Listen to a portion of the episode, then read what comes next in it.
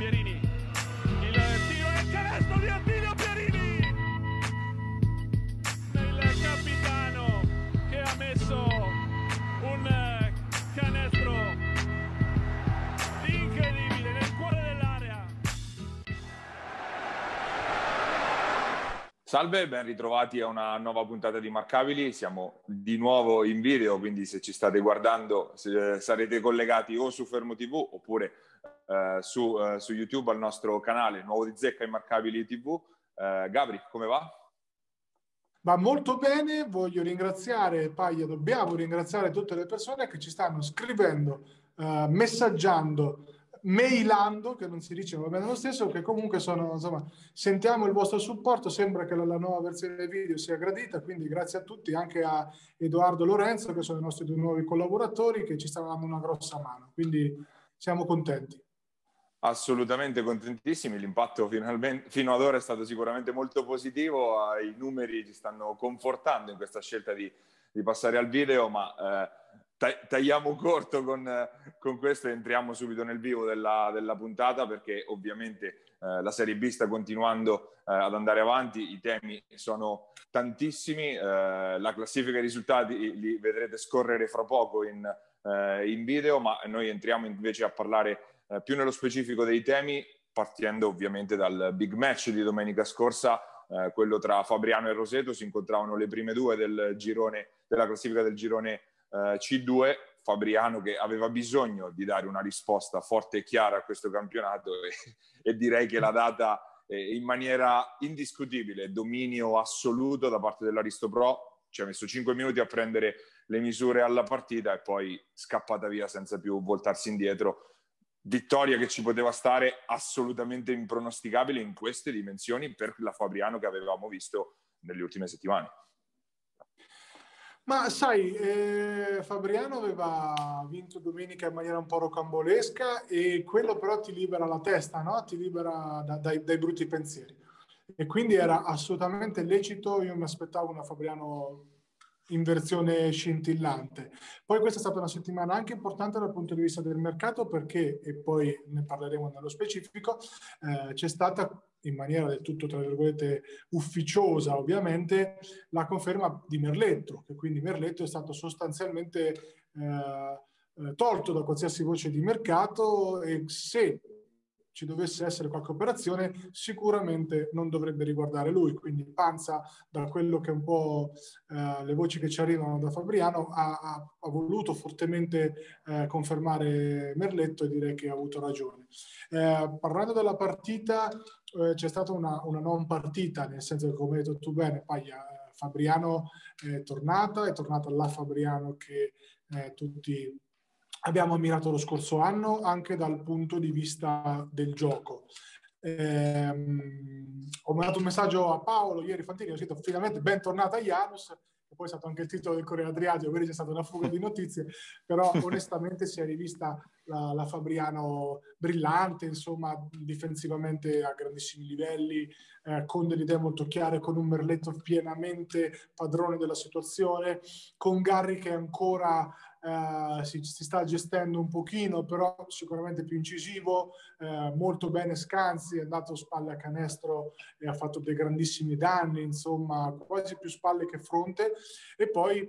molto molto chiara l'idea tattica di Fabriano, hanno fatto un grandissimo lavoro per negare il più possibile il post-up a Roseto, che ovviamente tra Amoroso, Niccolic e compagnia cantante fa del post-up l'arma principale. Hanno fatto un grandissimo lavoro sui blocchi in diagonale per, uh, per appunto bampare forte sopra e quindi praticamente negare il post-up diretto e spesso Valerio era costretto ad andare a bloccare la palla piuttosto che andare a ricevere sotto. Idem dicasi con i raddoppi che sono stati fatti in maniera molto molto precisa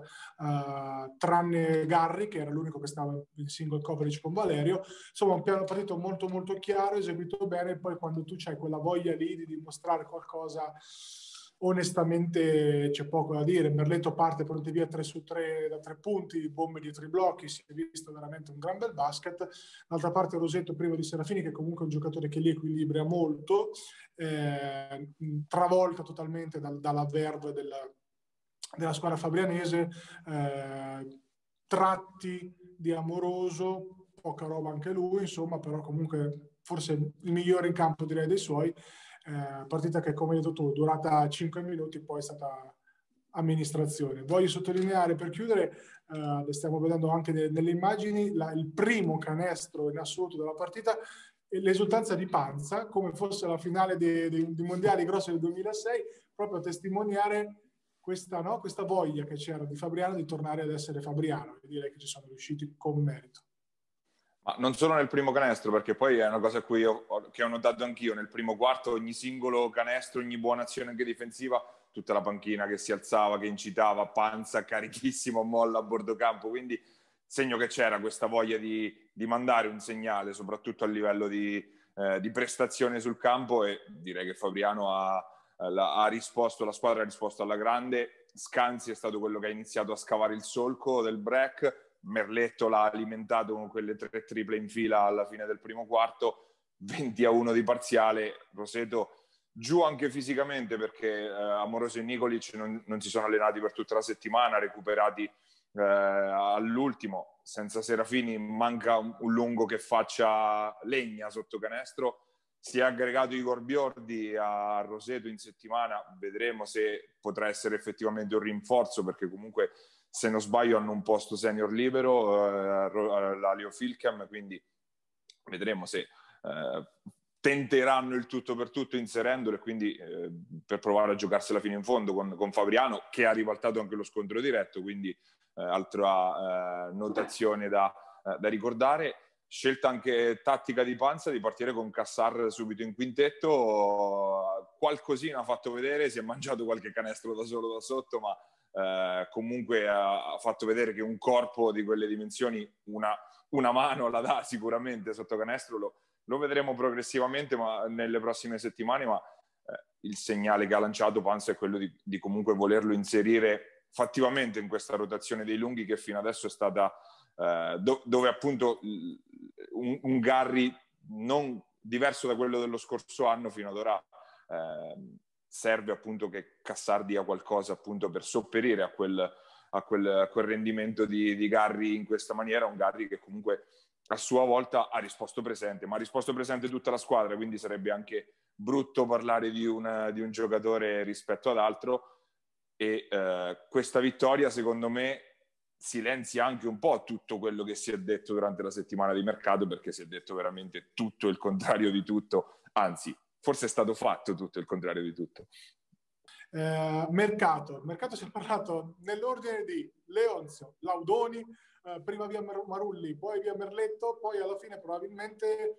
eh, ci si è compattati intorno al gruppo, che è sempre una buona idea in tempi di crisi eh, o mini crisi, perché comunque non è che Fabriano fosse cinque sconfitte di fila, ecco, è che ne perde una, fa già notizia fondamentalmente la Janos, e quindi ci si è ricompattati intorno al gruppo e ripeto c'è stato proprio un punto della settimana scorsa in cui Merletto è stato definitivamente tolto da qualsiasi voce, qualsiasi rumor e ha risposto sul campo. Quando tu giocatore comunque ricevi in maniera più o meno diretta un, un attestato comunque di stima importante, ripeto perché eh, comunque l'allenatore, lo staff, la società ci ha messo la faccia nel voler tenere un giocatore che in questo momento onestamente aveva fatto fatica quando tu ricevi un attestato di stima del genere non puoi che rispondere come ha risposto Merletto se sei un giocatore vero come Merletto è e quindi quando sei libero di testa perché alla fine il basket io ho sempre detto che secondo me è 60 testa 40 tecnica perché comunque è così eh, e dopo, dopo, le partite vengono da sole ecco. quindi se diciamo come Merletto padrone della squadra ovviamente Marulli si dovrà per forza di cose adattare ad avere meno palle in mano ed era partito molto bene, salvo poi spegnersi insomma un pochettino nella, nella partita, ma ripeto, per ora, Paia, tu sei più insider anche di me a livello di mercato, mi confermi che Laudoni è stato un po' congelato, no?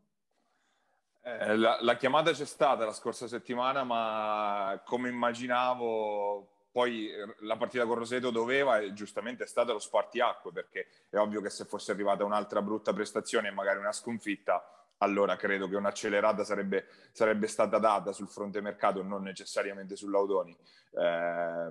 però ovviamente alla luce di questa prestazione contro la squadra,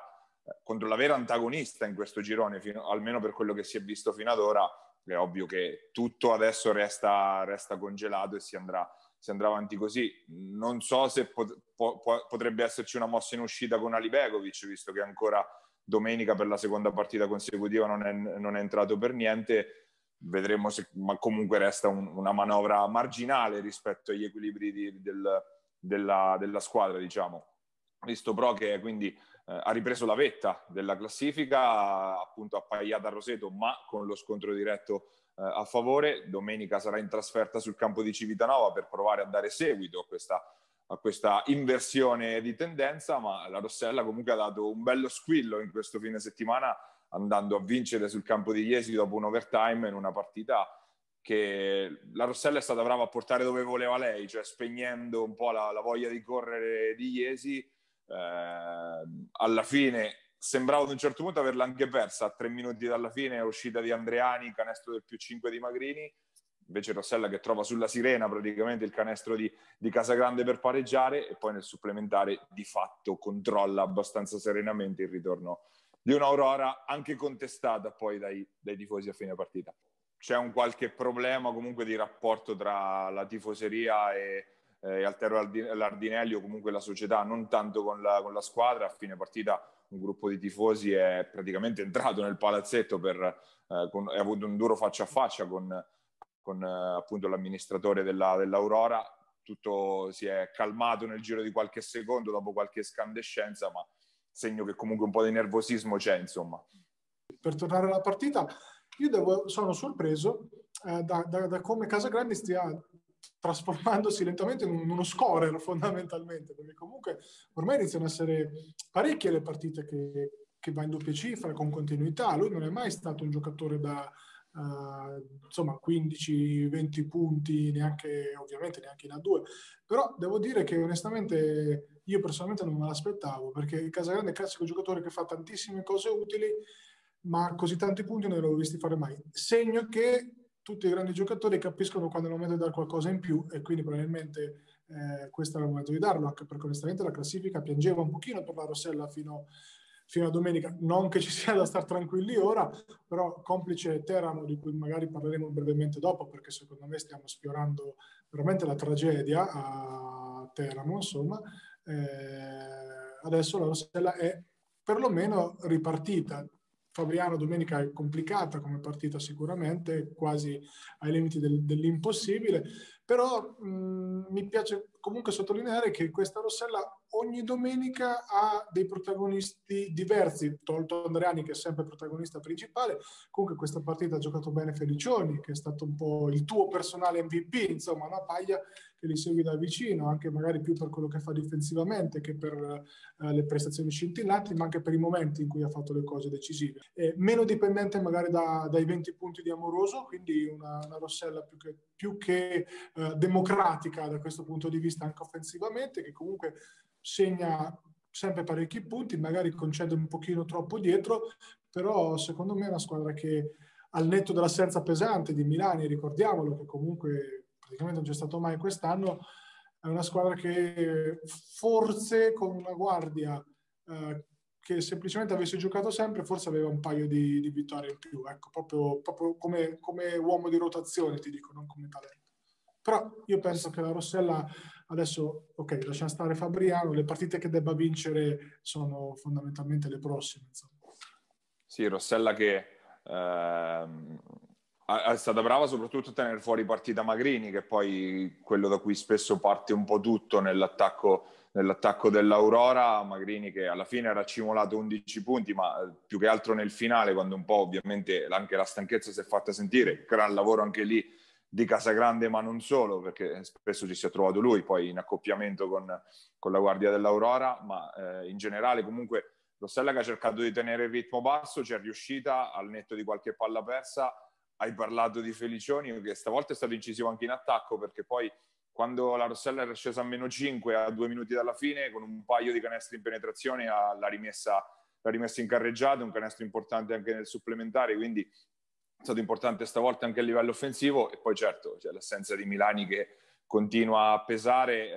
eh, in teoria l'assenza dovrebbe essere di un paio, doveva essere di un paio di settimane dall'infortunio rimediato a Roseto dieci giorni fa. Quindi per domenica con Fabriano io credo che non lo vedremo, anche perché poi eh, le partite vere per, per, la squadra di coach Mazzelubie vengono dopo, con le partite con, eh, con Montegranaro, con Ancona e con Giulianova, che sono poi quelle che faranno la differenza sulla classifica della Rossella. Io penso che una sconfitta in casa domenica con Fabriano sia anche da mettere in conto, tutto sommato. L'Aurora sembrava aver, eh, essere tornata quella di inizio stagione, no? domenica scorsa contro Ancona, e invece una prestazione un po' sottotono, stavolta si è rivisto un grande Quarisa ancora una volta, 19 più 10, eh, molto bene Ferraro, anche se qualche amnesia in difesa ogni tanto ogni tanto lo Zavorra sono mancati gli esterni stavolta di Magrini abbiamo detto. Eh, Giacché ha sbagliato qualche tiro aperto un paio di tiri liberi quindi eh, non è stato scintillante come al solito e il resto poi no, non ha trovato grandi alternative Coach Chizzinardi stavolta poi Paglia di Quarisa tu hai indagato un pochettino e questa magari è una cosa interessante è stato sì. veramente male, ci ha detto, no? È stato male 20 sì. giorni a letto. Parlane magari sì, un attimo, perché ne, così... Ne parlavo proprio con lui prima della partita e l'abbiamo sottolineato più volte il suo calo di rendimento al ritorno dalla, dal fatto che era stato appunto colpito dal Covid-19. Mi ha raccontato appunto che è stato praticamente per 20 giorni a letto, non con grande febbre, non, con, non in situazione grave, insomma, ma comunque con sintomi abbastanza fastidiosi e ha detto che al rientro praticamente era svuotato di energie catapultato in campo in quattro partite in dieci giorni e, e ovviamente poi un fisico poi di, di un pivot, di un, di un, giocatore grosso come lui ne risente ancora di più. E quindi nelle prime partite lo abbiamo visto lontanissimo parente di quello che è sempre stato. E adesso però ovviamente quando ha ritrovato continuità nell'allenamento si sta eh, quindi allenando normalmente, eccolo qua che torna a essere un fattore anche contro uno dei lunghi che soprattutto difensivamente eh, sempre tra i più fastidiosi in questo, questa categoria, come l'abbiamo visto finora, ovvero eh, Marco Varghi, che comunque con le sue braccia lunghe dà sempre fastidio a tutti sotto canestro, e con Quarisa ha sofferto un bel po' domenica. Per, per Iesi, per chiudere, io penso che un andamento in questo, in questo momento un po' Eh, sulle montagne russe ci possa anche stare no? un assestamento. Era difficile prevedere un'Aurora che vincesse tutte le partite come all'inizio, ecco, un po' spento l'entusiasmo iniziale, un po' ovviamente i casi di Covid, era assolutamente prevedibile adesso in questa fase di, di assestamento una classifica che si andava normalizzando. Quindi, ripeto, non, nessun tipo di allarme, nessun tipo di problematica, Iesi è una squadra solida, solidissima, che può vincere con tutti e, e deve semplicemente allenarsi, fare le sue cose, star tranquilla perché non ha veramente nulla da rimprovarsi. Secondo me, fino alla stagione, al netto di tutte le difficoltà, strapositiva. Eh, della Rossella abbiamo già detto, la, la, sfida è quella di domenica prossima in casa contro Fabriano, la Aurora invece eh, ha un'altra occasione casalinga, è già eh, ghiotta per rilanciarsi perché è al, eh, al Palatriccoli, adesso si chiama Ubibanca Sports Center, ma il palazzetto è quello, eh, in casa arriva a Giulianova, appunto, quindi partita assolutamente alla portata della, della The Supporter, ma eh, passiamo all'altro derby che si giocava questo, nel weekend appena passato, quello eh, tra la Luciana Mosconi Ancona e la Sudor Montegranaro, Sudor che ha chiuso la sua eh, striscia di quattro vittorie consecutive però direi che ha messo abbastanza paura alla, al campetto, soprattutto nella, nella, prima metà di gara, ma comunque fino agli ultimi minuti, insomma, c'è stata partita come direi. Ma guarda, una, una Luciana Mosconi che non ha convinto pienamente, anzi onestamente il solito approccio che veramente lo stesso Raiola non riesce a spiegarsi, ormai sarà la quarta conferenza di fila che parla di un approccio sbagliato eh, e poi ogni volta bisogna rimontare nel terzo quarto. Eh, arbitraggio che è diametralmente cambiato da un tempo all'altro, primo, primo, quarto, primo secondo quarto onestamente concesso un po' di tutto alla Sutor che ha picchiato in una maniera veramente molto minors. Secondo tempo Sutor andava puntualmente facendo le stesse identiche cose puntualmente in bonus dopo due minuti. Eh, è ovvio che bisogna dar, darsi una regolata. Diciamo che l'arbitraggio da ambo le parti non è stato, secondo me, all'altezza di quella partita che era lecito aspettarsi. La Sutor ha fatto il suo, partita fortissimo. Ehm, Tradita un po' da, dagli esterni, secondo me Bonfiglio ha fatto una brutta partita, Galizzi ovviamente ha pagato la, la gioventù. Non è che può essere sempre il go-to guy, ha giocato tantissimo la Primec perché Bonfiglio ha avuto un po' di problemi di falli, un po' andate in ritmo, un po' veramente ha, ha giocato una brutta partita, chiaramente poi tolto il, il, riferimento principale negli esterni complicato. Ha trovato molto dai, dai, lunghi e questo secondo me deve far riflettere però il campetto perché Tips non può dominare così spalla canestro, assolutamente non è ammissibile per una squadra che voglia far bene. Eh, se proprio si è visto che mancava quello che in America chiamano l'extra effort, cioè sì, ok, tengo il primo bump, tengo il secondo, al terzo vabbè tira. E queste sono robe che non, non vinci le partite così, penso che Raiola si riferisse molto anche a quello con tutto rispetto per Tips, per Riva, che sono giocatori sicuramente solidi, ma onestamente Paesano e Legge non possono andare sotto così tanto. Eh, dall'altra parte Mosconi che ha avuto il grande merito di eh, recuperare subito, come spesso accade all'inizio del terzo quarto, eh, e secondo me ancora una volta tra, tra i migliori c'è stato Simone Centanni che per me in questo momento ne parlavo ieri col padre, eh, è il miglior Simone che abbia mai visto, ormai qualche anno che lo vedo, è nettamente il miglior Simone per maturità, per coinvolgimento di in difesa. Comunque se Bonfiglio ha fatto la partita brutta che ha fatto, molto è stato merito di Simone che io non l'ho visto mai difendere così da, da quando lo conosco, quindi proprio e, ci sta dando. Ed è, andato, ed è andato a un rimbalzo e tre assist dalla tripla doppia, eh? Perché in questo momento sta giocando una pallacanestro totale, molto meno appariscente, ed è questo che magari all'occhio un pochettino meno esperto, oppure all'occhio un pochettino meno distratto sembra che Simone stia facendo una grande stagione, ma chi guarda le partite non può assolutamente negare che Simone stia facendo una pallacanestro di una maturità incredibile. Fa sempre, la, quasi sempre la scelta giusta, eh, non forza quasi mai. Ovvio che ogni tanto il suo tiro, eh, l'arresto e tiro a tre punti a tre blocchi lo prende, ma perché lo mette, quindi è giusto che ogni tanto lo provi. Però ripeto, anche ieri i canestri decisivi li ha messi lui. Eh, stava giocando anche la playmaker perché Caverni continua con un rendimento non da Caverni, io continuo a preferirgli Oboe che mi sembra un giocatore solido invece su cui costruire. E uh, Luciano Mosconi ancora prima di Rossi, con uh, il nuovo arrivato Colombo che non ha, non ha giocato perché lo stanno ancora valutando. E, ripeto, vediamoli perché domenica comunque c'è una prova importante a Roseto in trasferta contro una Roseto devastata da Fabriano che avrà sicuramente voglia di, di rivalsa. Per cui vediamo. Dall'altra parte la Sutor, per concludere, eh, stiamo appunto vedendo anche qui le azioni, insomma che la Sutor c'è sempre stata fino all'ultimo possesso, ha fatto il suo, mi aspettavo un po' più di zona, io ho detto a Ciarpi ha fatto solo un piccolo passaggio a zona, me l'aspettavo un pochino di più, però onestamente una Sutor che dimostra di essere in salute, di crederci tantissimo, tantissimo e soprattutto un altro dei meriti che voglio dare alla Sutor è quello di stare lavorando molto a livello individuale con i giocatori, cioè si vede che c'è una crescita eh, settimanale perché Tips in questo momento sta mettendo dei canestri che non metteva fino a poco tempo fa, dei gancettini, dei movimenti, Gallizzi che ha un grandissimo ball handling, va ancora un po' troppo solo a sinistra, però comunque sta facendo cose importanti. Quindi si vede che i giovani stanno arrivando.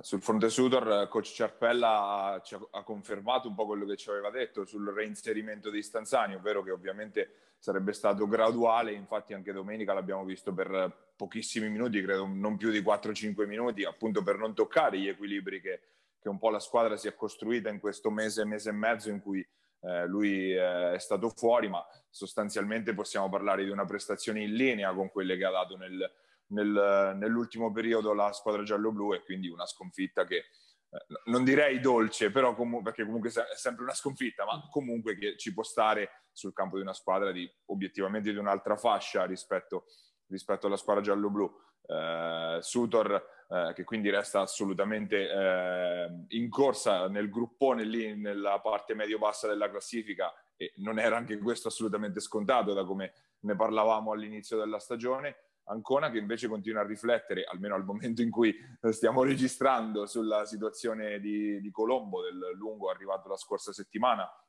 e aggregato, eh, aggregato in squadra. Io ne ho parlato con Lorenzo Andreani nei giorni scorsi perché è stato suo compagno di squadra lo scorso anno alla, alla, San Giorgese Basket. E mi parla di un giocatore molto. Io non lo conoscevo sinceramente al di là del nome, quindi eh, mi parla di un giocatore molto solido, molto roccioso, che si può completare bene al fianco di, eh, di Leggio e Paesano proprio perché può dare quello che non danno loro. Ecco, quindi ehm, giocatore più di quantità che, che di qualità, magari potrebbe essere cioè, sicuramente non il giocatore che ti fa fare il salto di qualità, ma quello che magari ti va a dare quel qualcosa senza dover sperare che Gospodinov sia il salvatore della patria nel caso paesano non sia una giornata di grazia. Ecco. Sicuramente il giocatore più difensivo che offensivo e avendo due lunghi, di cui uno ovviamente legge una macchina da punti, una mano pazzesca, tra l'altro fa sempre canestro, paesano comunque anche quasi una sentenza diventato da, uh, dai due punti, insomma, dal mezzo angolo, dal gomito, fa sempre canestro. Comunque sono due giocatori che non hanno gioco spalle o hanno poco gioco spalle e preferisco tirare da fuori, quindi è uno che può sicuramente, sicuramente dare una mano. Eh, Sutor che deve stare tranquilla, ecco, apro una veloce parentesi, non me ne vogliono gli amici di Teramo, ma è impossibile non passarne, perché c'è sempre chi sta peggio, cioè onestamente te- Teramo in questo momento è, boh, io non me la spiego. Eh, cambi l'allenatore per poi perdere 5 partite su 6, l'unica vittoria con Iesi che praticamente giocava con l'Under 20. Eh, perché mi chiedo? Cioè, stava andando così bene, aveva fatto un grandissimo precampionato, Teramo aveva fatto una Coppa, no? una Coppa Centenario super, hanno completamente perso le certezze, tutti i riferimenti che avevano, non c'è più un'idea di nulla e onestamente non mi spiego certe scelte, però rispetto, massimo rispetto, assolutamente sapranno sicuramente loro e magari nel, nel lungo termine pagherà. Però onestamente finché Teramo è questa, le nostre possono stare tranquille perché non c'è pericolo. Cioè, Teramo mi sembra veramente distante dall'essere una squadra che possa lottare per la salvezza in questo momento. Giusto per chiudere un passaggio velocissimo. Teramo che domenica proprio, sarà proprio di scena a Montegranaro, quindi eh. partita anche importante nel, in quell'ottica lì. Eh, dovrebbe esordire il nuovo acquisto, il lungo d'Andrea che è arrivato da, da, Vicenza. Mi dicono che non sia l'ultimo dei movimenti attesi in casa, in casa TASP, eh, quindi grandi manovre per cercare di, di, svoltare una situazione che si è fatta all'improvviso complicata. Eh, ad ogni modo, chiudiamo questa ampia parentesi sul, sul, girone C2, perché nel girone C1 c'è sempre la Golden Gas Senigallia, una Golden Gas che ha sciupato un'occasione d'oro lo scorso fine settimana, eh, perdendo in casa il supplementare contro Vicenza, e non sarebbe quella la cosa strana, ma per come è arrivata, più che altro perché eh, l'hai vista anche tu, Gabri, io l'ho recuperata l'altra sera, e Golden Gas che sembrava assolutamente in controllo fino alla metà del quarto quarto, avanti di 11 tutto stava filando liscio, aveva per il meglio e poi spenta completamente la luce. Allora, innanzitutto qui ci dobbiamo tutti togliere il cappello di fronte al maestro, perché qua eh, ci sono tantissimi grandi allenatori, eh, Pizzinardi, Pazza, ma c'è un solo maestro in Serie B, secondo me, che è Cece Ciocca. Cioè, Cece Ciocca in questo momento è il primo nel girone C2, C1, con comunque una buona squadra, ma onestamente non una corazzata, cioè non era lecito pensare. E poi giocano, giocano bene, difensivamente sono rognosi offensivamente hanno idee molto chiare. Quindi volevo spendere una parola per un no, perché spesso magari io parlo di, di allenatori giovani, ma in questo caso bisogna assolutamente dare i meriti a, a Ciocca che sta facendo l'ennesima stagione solidissima con una squadra anche, eh, ripeto, buona, ma non eccezionale, perché prima secondo me davanti a Cividale eh, mi sembra un risultato incredibile, tra l'altro sono contento per Bastoni, ho sentito ieri che fatto, sta giocando anche una buona stagione, quindi sono contento per loro. Senigallia, Senigallia io devo partire da, da, una valutazione che è quanto è forte Simone Pozzetti, cioè, eh, ok, è il mio amico, gli voglio bene per carità, però il quarto quarto di Simone, ragazzi, è un'enciclopedia di, eh, che tutti i lunghi dovrebbero guardare, canestri spalle, tutti di tecnica, tutti di tecnica una roba pazzesca, sono andato via di testa, io adoro il gioco di post basso, quello fatto bene, cioè eh, veramente super, perché ultimamente stava diventando un giocatore molto frontale, no? tanti tiri da tre, ma Simone in questo momento è un giocatore che tira con il 30, 32, 33, non lo so, vado a memoria, da tre punti, con un numero, eh, anche di più probabilmente, con un numero alto di tentativi e spalle fa quelle robe lì. E soprattutto ha un fisico che è tirato come veramente non l'ho mai visto prima e in questo momento ha fatto un quarto quarto devastante, devastante, tenendo da solo Senigallia sul più 11. Poi si è spenta la luce, non hanno più segnato. Uh, Guru ha fatto una palla persa abbastanza sanguinosa pochi secondi dalla fine, vanno di là, comunque bomba che si spegne in una maniera stranissima, si affloscia il pallone dentro il canestro, pari supplementari, partita finita, perché comunque non c'è stata partita. Eh, dall'altra parte, onestamente, Hidalgo, che veramente un giocatore solidissimo, poco da dire, ha poca appariscente ma solido, eh, Cernivani che ha licenza un pochettino di sparigliare, è il giocatore di talento che comunque dà fastidio. Di qua, Senigallia che pecca un po' difensivamente, secondo me ancora un po' troppo paga, un pochettino anche certi complimenti. Pier Antonio onestamente mi sembra veramente arrivato un po' alla fine della sua carriera, ma d'altronde ci ha detto anche lui che vorrebbe smettere con una buona stagione. Eh, gli esterni, buon impatto di Conte, anche se secondo me ha voluto fare troppa roba, cioè si deve inserire con più calma, ha voluto no, un pochettino strafare, ma per voglia. Peroni continua la sua stagione scintillante, molto più de- all'inizio che, che, poi, però ripeto, in questo momento è la squadra di Pozzetti, senza se senza ma. Eh, Gurini ha preso un, un passaggio a vuoto, anche lui lo vede un pochettino in ritardo di condizione una sconfitta che ci stava ovviamente perché comunque giocavi contro una squadra super in gas, ma non per come si è sviluppata, perché più 11 veramente a due minuti dalla fine perderla è molto più difficile che vincerla. Però anche qui Senigallia di fieno in cascina l'ha già messo, è una squadra in salute, una squadra solida, una squadra che in Giacomini ha trovato un regista di categoria, solido, difensivamente molto molto valido, in attacco non fa danni, eh, quindi possono dormire anche qui soli tranquilli con Conte sono allungati un pochettino negli esterni visto che dalla panchina continuano a non uscire assolutamente nulla. Eh sì, almeno con Conte al posto di Serrani sicuramente eh, ha una freccia in più al suo arco coach, coach Paolini che eh, appunto ha trovato una, una, giornata storta di Gurini, solo 5 punti e non è sicuramente da, da lui che viaggia tra i migliori realizzatori del campionato, quindi Senigallia che eh, ad ogni modo eh, resta nella parte medio-alta del, eh, del, girone C1, quindi assolutamente situazione tranquilla per, per, la Golden Gas che resta appunto nella, nella zona playoff, diciamo, di quella che sarà appunto quando si uniranno eh, i due gironi, ormai fra, fra, un mesetto, visto che restano soltanto quattro partite per chiudere eh, questa prima fase e lì appunto si decideranno eh, le posizioni vere in un campionato che però resta di assoluto equilibrio perché se escludiamo Padova che è ancora ferma a quota due punti, anche se con una partita da recuperare, dalla quindicesima alla prima ballano appena otto punti, quindi assolutamente tutto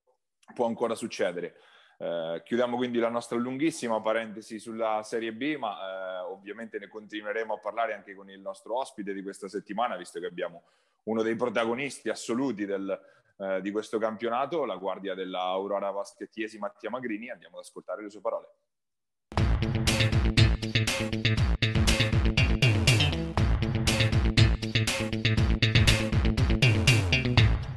Nostro ospite, la guardia e cecchino dell'Aurora Baschettiesi, Mattia Magrini. Grazie di aver accettato il nostro invito intanto.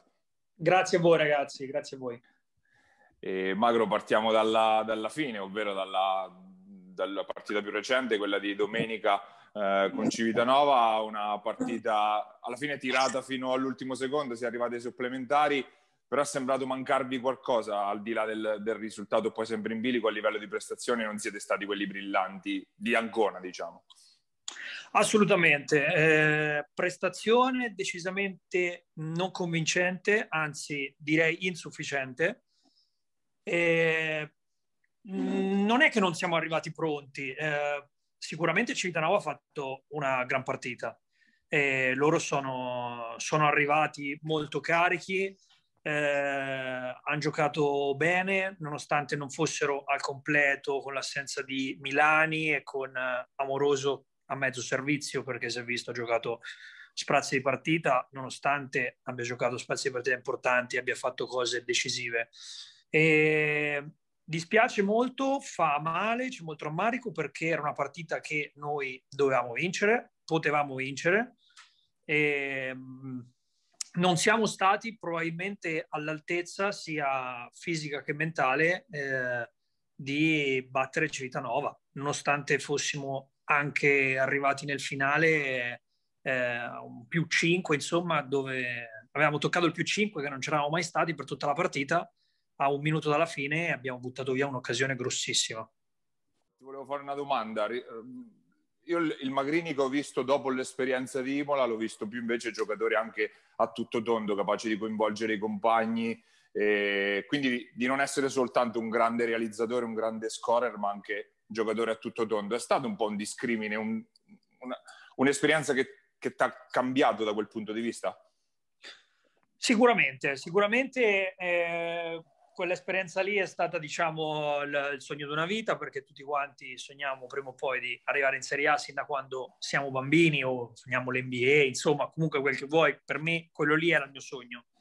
e sono riuscito a realizzarlo. Sicuramente è cambiato molto dal punto di vista mentale, della consapevolezza di quello che potevo fare, del mio modo di giocare, in più ho imparato tantissime cose nell'allenamento, il modo di vedere il gioco, eh, sono cresciuto tanto in quell'anno lì e devo ringraziare sicuramente coach di Paolo Antonio che comunque mi ha insegnato molto, e, ma anche tutti i miei compagni di squadra che comunque mi hanno sempre supportato e mi hanno dato la possibilità di esprimermi e, e fare insomma il massimo e ho dimostrato insomma che ci, ci, ci sono stato tranquillamente, ci potevo benissimo stare.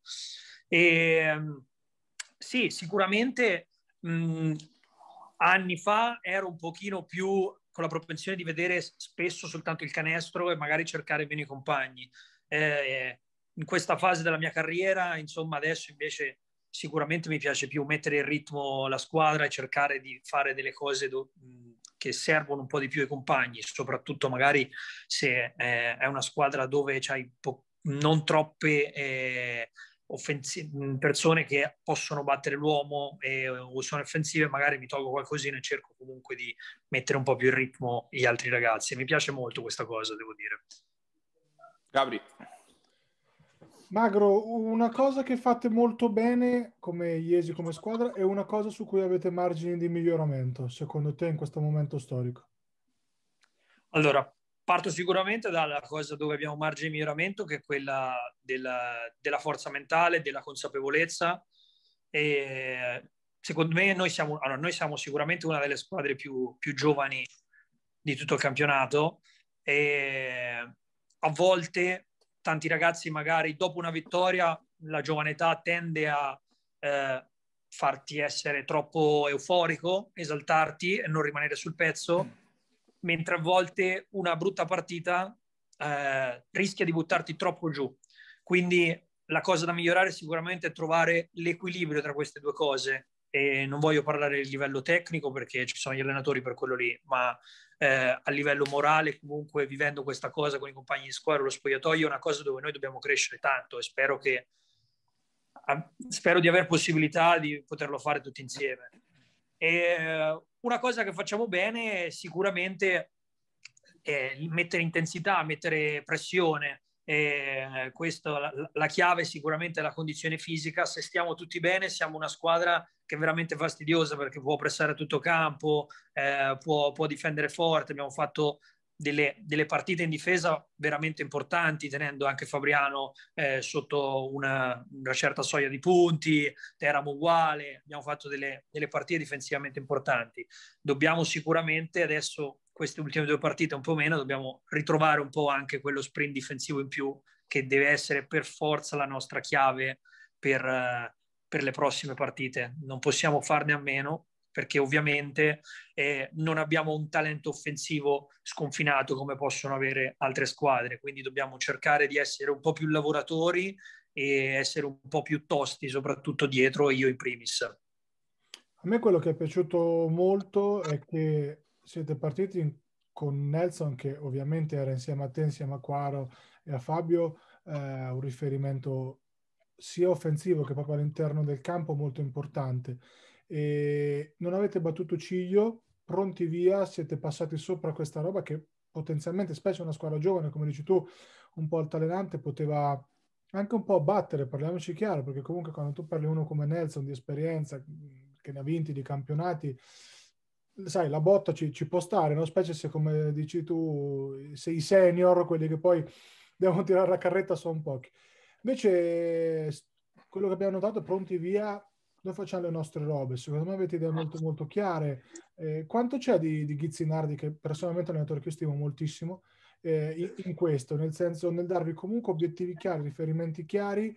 che voi onestamente, ok, nella prima parte avete fatto meglio, ma secondo me anche ora avete un'identità tecnica, tattica molto molto chiara. Eh, palla dentro Parisa ogni volta che si può, anche quando comunque sia non ha giocato bene per i motivi che abbiamo detto, comunque l'identità è sempre rimasta quella. Eh, voi avete i vostri giochi di pick and roll, di uscite. Ecco, quanto c'è di, di Ghizzinardi nell'aver superato in, brillantemente, a mio avviso, aggiungo Paia, forse anche al di là di ogni più rosa aspettativa, un'assenza molto pesante con quella di Nelson e se davvero sta rientrando, quanto margine di crescita avete anche proprio tecnicamente da questo punto di vista? Allora, partirei eh, sicuramente a parlare da, eh,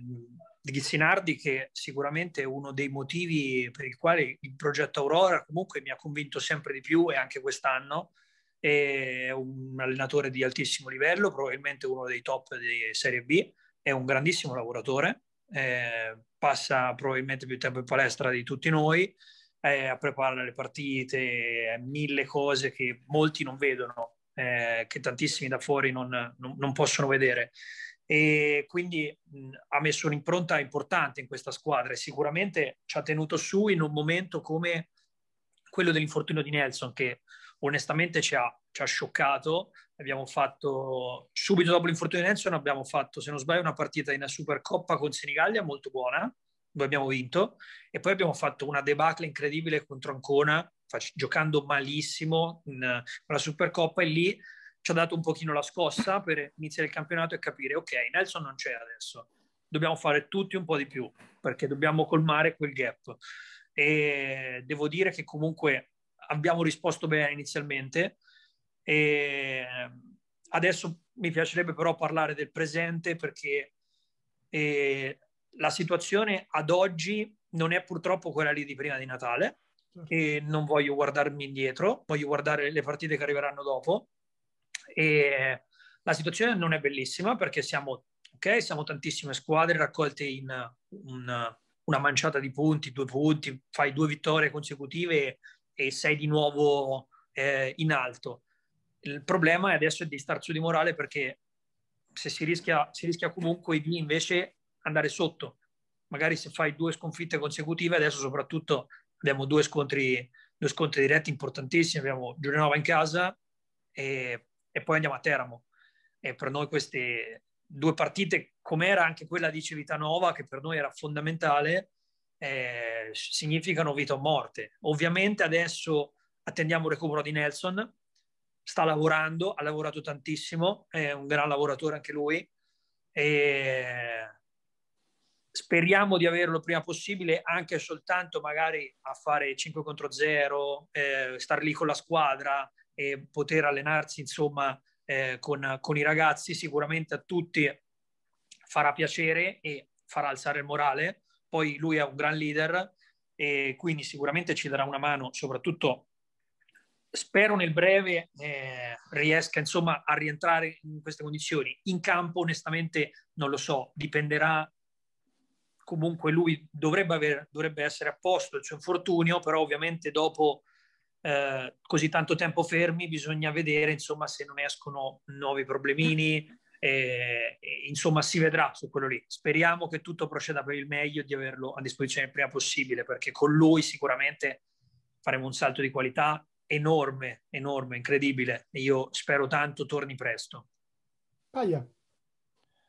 Per chiudere, sai, mi piace sempre un po' andare a guardare anche indietro al passato dei nostri ospiti. Eh, tu da, da, da, giovanissimo eri stato anche parte della spedizione della nazionale Under 18 agli europei 2011, se non mi sbaglio, eh, esatto. con una squadra comunque di, di, giocatori che poi di strada ne hanno fatta, penso a Della Valle, Imbro, Tessitori, eh, giocaste contro, ricordo la Spagna di, di Abrines, Hernan Gomez, gente anche questa che un po' esatto. di strada ne ha fatta. Eh, e, e, comunque eri una parte importante tu di quella squadra, mi piacerebbe sentire un, un tuo ricordo di quell'esperienza e anche qualche aneddoto magari. Guarda, eh, quello lì era un altro sogno che avevo nel cassetto, no? Ci ho ancora preso, ho preso su a casa la maglia nazionale, è stata un'esperienza incredibile che devo eh, sicuramente tanto a coach Bizzosi che mi ha dato la possibilità di, di, eh, di mettermi in gioco. Io ho dimostrato che,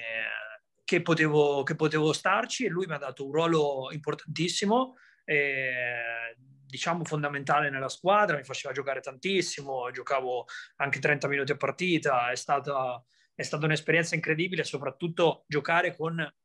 quei, dei ragazzi che moltissimi, molti sono arrivati tanto in alto, e, come hai già citato tu. E, è ovvio, poi eh, c'è avuto, la possibilità, avuto la possibilità di giocare come i tuoi già citati, in più anche contro Schroeder, che adesso è in NBA, cioè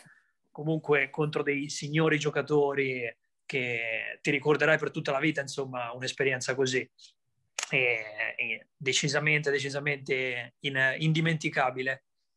Ti ricordi un, un, aneddoto, una storiella che ti ricordi di, quella, di quell'esperienza? Eh, guarda, l'aneddoto ce l'ho un po', un po brutto perché eravamo in semifinale per andare, per andare, in finale, partiamo pronti via più 20 noi contro, contro la Serbia. E giochiamo benissimo, poi loro in rimonta, comunque erano, erano più quotati di noi, noi ci davano onestamente tra l'ottavo e il dodicesimo posto, invece siamo arrivati in semifinale battendo ai quarti eh, la squadra di casa che era la Polonia, si giocava in Polonia, mm, partita molto bella. E eh, loro il recupero tutto quanto, palla nostra tipo a 30 secondi dalla fine per chiuderla sul più due, eh, così, faccio una penetrazione e la do a Tessitori che sotto canestro da solo invece di appoggiare, è voluto andare a schiacciare. A schiacciare, ha sbagliato la schiacciata, da rimbalzo lungo, sono andati in contropiede, pareggio e poi abbiamo perso. Male, male. questo è il ricordo che ho di quell'esperienza. Questo è il ricordo Speria... dell'esperienza. Però no, a, par- a, parte questo è quello lì che fa un pochino più male, no? Perché mi manca un po' quella medaglia che potevo, potevo averci. Però no, il, il ricordo più bello sicuramente è stato il mio primo raduno e io non avevo fatto mai un raduno con la nazionale. E il primo raduno che siamo andati a fare un torneo in Spagna, eh, che tra l'altro abbiamo vinto. E il, il coach mi ha fatto: eh, siccome tu eri raduno, fai il capitano. Ah. E ho fatto, ho fatto, il capitano quel, quel primo raduno, andò molto bene, feci un bellissimo esordio e da lì insomma fui, tra virgolette, quasi inamovibile per quella nazionale under 18. Beh, esperienze che non tutti possono raccontare, quindi eh, sempre, anche, per me è un piacere anche ascoltarle queste storie da chi, da chi le vive, quindi eh, Molto bello. Grazie, bello. grazie, grazie. Per, la, per, questa testimonianza, ringraziamo anche eh, Magro per, per, questa chiacchierata ovviamente a 360 gradi e ti facciamo un in bocca al lupo per il, per il prosieguo del campionato. Crepi ragazzi, grazie a voi e continuate così con la trasmissione, tutto quanto che andate grazie. molto bene. Grazie. Magro. Grazie. Ciao, ciao Grazie ragazzi. Ciao. ciao, ciao.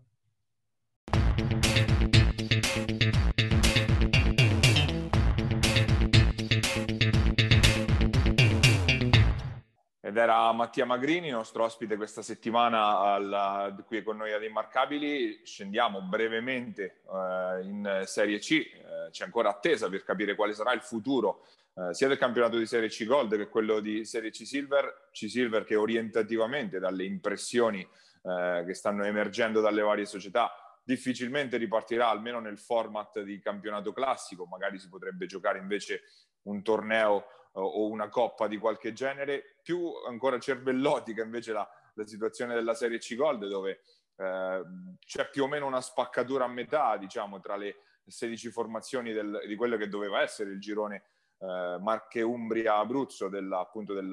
del, campionato di, eh, di C Gold eh, tra quelle che vogliono ripartire nelle Marche ci sono le due Pesaresi e, Matelica anche, ci sono anche le due squadre di Pescara quindi situazione anche ancora abbastanza fluida, eh, c'è sul piatto anche la possibilità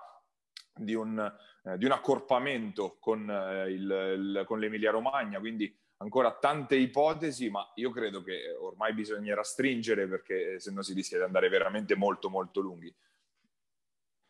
Ma eh, il problema è sempre quello di cui discutiamo, ovvero che chi lavora non ha la minima voglia di rischiare di prendere il Covid e saltare eh, giornate di lavoro con tutto quello che comporta. Ovvio che chi ha più da perdere sono le squadre che vogliono salire per forza di cose, perché comunque si erano anche strutturati, quindi magari hanno più giocatori che fanno questo a livello di, di, unico, di unico mestiere, quindi sono più tranquilli, hanno anche più risorse da spendere. Ci sono già squadre che hanno dato quasi lo sciogliete le righe in maniera più che quasi ufficiale, insomma. Che dire, l'idea è che secondo me la Gold in un modo o nell'altro ripartirà perché comunque le promozioni sono da assegnare in Serie B, quindi non so Davide Paolini che cosa si inventerà, eh, non vorrei essere nei suoi panni. A tutto questo poi c'è anche da, da aggiungere la situazione dell'Umbria che in questo momento è praticamente tutta in zona rossa, e non è, quindi non è neanche pensabile, addirittura i miei amici di Val di Ceppo mi dicono che loro neanche con giovanile hanno ripreso per ovvi motivi legati appunto alla situazione sanitaria. Quindi, insomma, pensare in questo momento all'Umbria come un partner per un governo di larghe intese, visto che è il momento giusto di, di tirare fuori questa roba, mi sembra un po' più complicato. Ecco, meglio l'appoggio esterno dell'Emilia Romagna che potrebbe, potrebbe appunto dare una mano. Non, onestamente non lo so. Secondo me però a costo di farla con 10 squadre e la decima si trova, 9 hanno detto di sì, 10 le trova, secondo me riparte la C-Gold, quindi sono abbastanza ottimista, non so poi come verranno assegnate le, le promozioni, neanche mi interessa. Per la C-Silver uh, è un peccato, però si parla addirittura, ho letto di Serie D, ci sono, tra l'altro su Basket Marche Giuseppe ha scritto molto bene gli articoli, andateli a leggere, ho letto che in Serie D sono compatte per, aprire, per partire ad aprile io ho tantissima stima, veramente. Cioè, La no, voglia ma, oh, di ma, giocare magari, è più forte di tutto. Ma magari, eh, che vuol dire che il movimento in salute c'è, va, va benissimo, magari sarei felicissimo. La vedo un po' utopica come, come visione, però eh, ancora molto presto. Ad oggi, data eh, insomma, che, che, registriamo oggi, il mio euro lo metto su Sici Gold, no tutto il resto. Credo anch'io, assolutamente d'accordo. C-Gold in qualche modo si partirà, vedremo come. Matelica, ad esempio, tra le marchigiane, sicuramente quella più ambiziosa, eh, già ripartita con gli allenamenti, ma già perso per strada Capitan Pelliccioni, che già appunto per questioni lavorative ha già comunicato alla società che appunto fa un passo indietro e, eh, e si ferma e per adesso perlomeno eh, delle fonti matelicesi dicono che non non sarà rimpiazzato, quindi eh, comunque già perde un, un, tassello, comunque magari non di primissimo livello, visto che comunque Belliccioni è un, un giocatore più, più, di carisma che ormai di, di effettivo impatto tecnico per la, per la, squadra di coach Cecchini, però sicuramente questo è, è, è, indice dei problemi che si trovano ad affrontare eh, non tanto magari le società di fascia altissima di questo campionato, ma quelle eh, del livello medio-basso e, e, e che sono poi quelle che hanno eh, firmato quella lettera qualche settimana fa per chiedere appunto lo, eh, di, di, fermarsi, insomma, di non proseguire sul, sul, progetto di partire con un campionato più o meno, o meglio, più o meno regolamentare. Ovviamente eh, regolamentare per quello che può essere regolamentare in questa, in questa fase. Eh, noi eh, siamo arrivati alla conclusione di questa, di questa, nuova puntata di Immarcabili. Ovviamente l'hai già citato tu, Gabri, ma lo ringrazio anch'io, eh, Giuseppe Contigiani e Basket Marche, che come sempre ci sta sempre vicino e ci eh, dà spazio sulle sue piattaforme. Ringraziamo eh, FMTV che ci ospita invece suo, sui suoi canali in, sul digitale terrestre. Ovviamente, come solito, ci trovate in video. Se ci state guardando, lo state già facendo su YouTube oppure in audio sui nostri eh, sulle nostre piattaforme, su Spotify e su Apple Podcast. Non ci resta che salutarvi e darvi appuntamento alla prossima settimana, sempre qui su Immarcabili. Pierini, il tiro è canestro di Attila!